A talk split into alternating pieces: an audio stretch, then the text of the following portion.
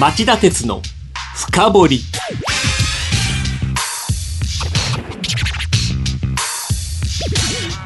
こんばんは。番組アンカー経済ジャーナリスト町田鉄です。こんばんは。番組アシスタントキャスターの津田まりなです。町田さんも東海道新幹線よく使われていると思うんですけれども、毎月に3回ね、はい、先週月曜に発生した東海道山陽新幹線の台車亀裂事故のニュース、本当にびっくりしましたね。運輸安全委員会が重大なインシデントと認定するほどで、はい、まかり間違えば脱線してたと JR 西日本も認めてますからね。あの台車の亀裂の写真にはゾッとしたんですが、あと3センチで台車が切れてしまうほどの深い亀裂だったそうですよね。そもそも博多出て17分で小倉に着いて、はい、そこですでに焦げ臭い匂いがしてた、にもかかわらず名古屋まで走ったと。でその途中から星野担当者が乗ってて、で点検した方がいいと言ってるのに運転指令が必要なしと判断してた。これが間違いですよね、はい。まあ、一部報道ではダイヤ通りの運行を重視したためだっていうふうに言われてんだけども、2005年に JR 西日本といえば107名の尊い命を奪った福知山線の脱線事故があるわけですよね。ありました。あの事故の教訓から、その安全検証で判断に迷った時は最も安全と認められる行動を取らなければならないと約束したはずなのにっていう話ですから、やっぱりショック。もうすぐ帰省ラッシュですから、もうこんなことが二度とないように最大限の注意をしてほしいっていう話ですよね、はい。ぜひ安全に運行してほしいですね。さあ、それでは CM の後、今週の気になる政治経済ニュース3本を取り上げるコーナー、今週のニューストップ3をお送りします。この番組は ANA 大和証券グループの提供でお送りします。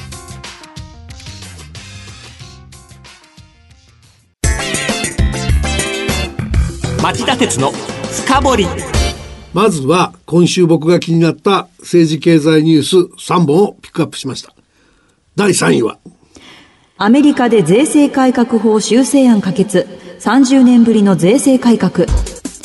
アメリカ議会両院は20日、法人税率の大幅な引き下げなどを柱とする税制改革法案を可決しました。この法案には法人税率が35% から 21% へ引き下げられるほか、富裕層や中間層の所得税の負担軽減が盛り込まれています、あの税制改革はトランプ大統領の選挙公約の目玉でですね、公約の立法化はこれが初めてのケースと、はい、大統領はアメリカ史上最大の減税だと。税制改革の意味するところは雇用雇用雇用、一見したところ国民のための改革のようにも見える。先週水曜にですね、連邦準備制度理事会が 0.25% の利上げを発表して、金融正常化、つまり引き締めをやると言ってますから、はい、景気に対するマイナス効果を相殺するようなことも期待されているということですね。続いて第2位はリニア不正大林組が受注調整の事実を認め、リーニエンシーで課徴金の減免狙う。新聞各紙によりますと、リニア中央新幹線工事に関しスーパーゼネコン4社による受注調整をしていた事実を大林組が自ら認めたことが明らかになりました、はい。スーパーゼネコンって言われるのは4社、大林組、大成建設、鹿島建設、清水建設なんですが、はい、総工費9兆円のリニア中央新幹線建設工事をほぼ均等に受注している、まあ、3件か4件ずつぐらいね。でその談合の疑惑が持たれたんだけども、大林組が公正取引委員会に対してこの事実を自主申告した、まあ、この自主申告がリーニエンシー制度っていうのを使っていて、最初に白状した人は罪をだいぶ軽くしてもらえるんで、まず自分から垂れ込んじゃったっていう話なんですけど、これね、そのいい制度のように見えるんだけど、はい、実はこれができてから楽なもんだから、犯罪の摘発自体がね。だから EU なんかだと Google とかマイクロソフトとか一社が独占してるけしからんケースもやるんだけど、日本の公正取引委員会は複数の会社が談合をやりましたと、こればっかりやってる、はい、で一社の独占の方にチャレンジしないから、偏ってんじゃないかなと僕は思ってます。では第1位、広島高裁地裁判断覆し、伊方原発の運転再開を差し止める仮処分を下す。広島高等裁判所は先週水曜、四国電力の伊方原発の運転再開を差し止める仮処分を決定しました。130キロ離れた阿蘇カルデラが全国で1万年に1回程度とされる破局的噴火を起こす可能性を指摘。原発の立地として不適当なだけでなく、十分な噴火対策を講じていないことは国の原子力規制委員会の審査上の不備だと断じました。ここ数回ですね、仮処分であっても運転停止っていうのなかったんで、この決定に全国の電力会社は震え上がっています、はい、決定の背景にはですね、退官を控えていた裁判長の原子力行政への不信感があったんじゃないかなと僕は考えます。政治家は口先だけのですね、祝原発脱原発を選挙のたんびに言ってきてるんだけども、実際にその原発を削減する道筋を示していない。例えば使用済み核燃料をどういうふうに最終処分するかとか全然やっていないので、そういうものをきちんとやってもらわないと信用できないと。たとえ短期間の仮処分であってもね、わざわざ短期間に限定してるんだけども、これをダメだって言ってる裁判長の思いにはね、そういうところが含まれてるんじゃないかなと私は思います。なのでこれは現代ビジネスっていうサイトで書いてる連載のコラムに僕書いてますから、ちょっとよかったら番組ブログにリンク貼っときますので読んでもらえたらいいなと思います。はい、わかりました。今日の深掘り。今日の深掘りはこのニュースを取り上げます。楽天が携帯電話事業に参入、大手3社の協調的寡占に風穴を開けられるか。楽天は先週木曜、現行の第4世代携帯電話事業へ参入すると発表しました。2019年中にもサービスを開始、1500万人以上のユーザー獲得を目指す模様です。町田さん、このニュース私もすごく期待してるんですが、はい、楽天の参入で携帯料金って下がりますか？今携帯電話業界って NTT ドコモ、au、ソフトバンクの大手3社のシェアが9割で、総務省あたりはこれを3社による協調的寡占市場と呼んでる、はい、つまり料金が下がりにくいという話なんですね。で、旧 e アクセスも今ソフトバンクの傘下に入っちゃってますけど、そこが、参入した時以来13年ぶりの第4の携帯電話会社の誕生ですから、料金引き下げ競争が起きる可能性はあると言えそうですよね。これユーザーとしては美味しい話ですよね。はい、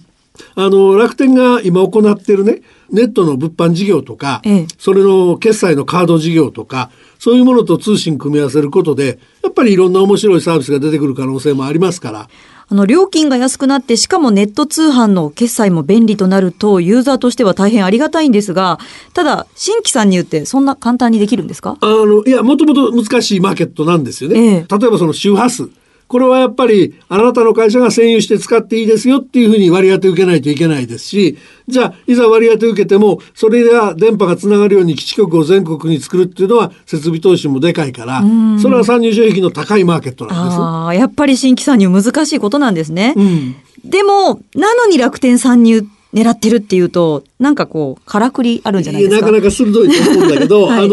実はね MVNO、はい、仮想移動体通信事業者っていうので参入促進狙ってきたんだけど、最近ちょっともう陰りが出てきちゃっているので、ちょっと戦略転換して新しいとこ入れたいかなっていうのを総務省も出てきてるんですよね。MVNO って何ですか？ドコモならドコモの回線を借りてブランドだけ自分のブランドでサービスすることなんですね、はい、だから実際は格安だと言いながら使ってるのはドコモの回線を安く借りてるので、安く提供できるっていう格好ですね。これが格安スマホのからくりなんですね。からくりですね。ただ今月初めにフリーテルっていうブランドでやってたプラスワンマーケティングっていう MVNO 業者が経営破綻してたりね、やっぱりそろそろ無理な競争の限界に来てるなっていう感じがあったんで、なんか他のことやんなきゃいけないと。そうすると元に戻ってやっぱり第4の携帯電話会社がいるよねと。でその防衛省あたりが使ってる電波をね返してもらって、それに割り当てるみたいなことを総務省が検討し始めてるっていうのも裏にあるんですね。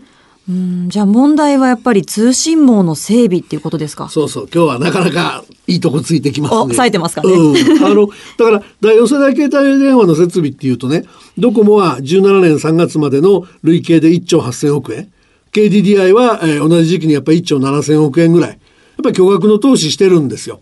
ところが楽天の発表を見てると25年までに6000億円ぐらいって言ってますから、だいぶ足らん感じしますよね。そうですね。ということは今のような MVNO もやりながら、かつライバルにもなるということを大手3社が許容しないとできない商売だっていうことはありますよね。ああ。となるとこの美味しいせっかくの話がなくなってしまいそうなんですけど、町田さん何かいい方法ないか深掘ってください。だからそこで思い出してほしいのは、安倍総理の公約ですよね。携帯電話料金下げると言いましたよね。下げるチャンスで第4の携帯電話構想というのが出てきたわけですから、これが成り立つようにしなきゃいけない。 MVNO って大手が MVNO をやる会社に貸す料金は相対取引で決まってて、いくらで貸しなさいっていうルールがないんですよ。だからそのルールをちゃんと作って、そこそこ安い値段で借りつつ自分のネットワーク持ってライバルとして競争しても意地悪しちゃダメよみたいな、そういう競争ルールをちゃんとやることが総務省にとっては必要だっていう話ですね。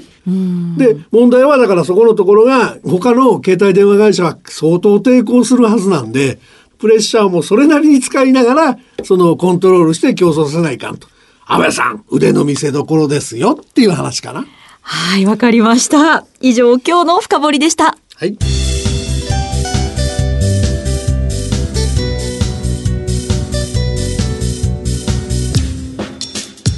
町田鉄の深掘り。今日は楽天の携帯電話事業参入について深掘りました。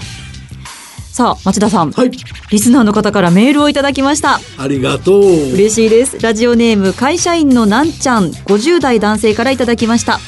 気になっているニュースをすっきりまとめて分かりやすく解説してくれる、大変参考になる番組だと思います。お、いいねいいね。残念なのは放送時間が短い点です。毎回もう少し長く聞きたいと思っているリスナーは私だけではないと思いますといただきました。皆さんが応援してくれればですね、ラジオ日経さんがもうちょっと電波の枠を長めに取ってくれるかもしれないですね。大事なのは応援ですよ。応援、ぜひお知り合いの方にこの番組を進めていただいて、広めていただけたら嬉しいです、そうしてください。よろしくお願いします。お願いします。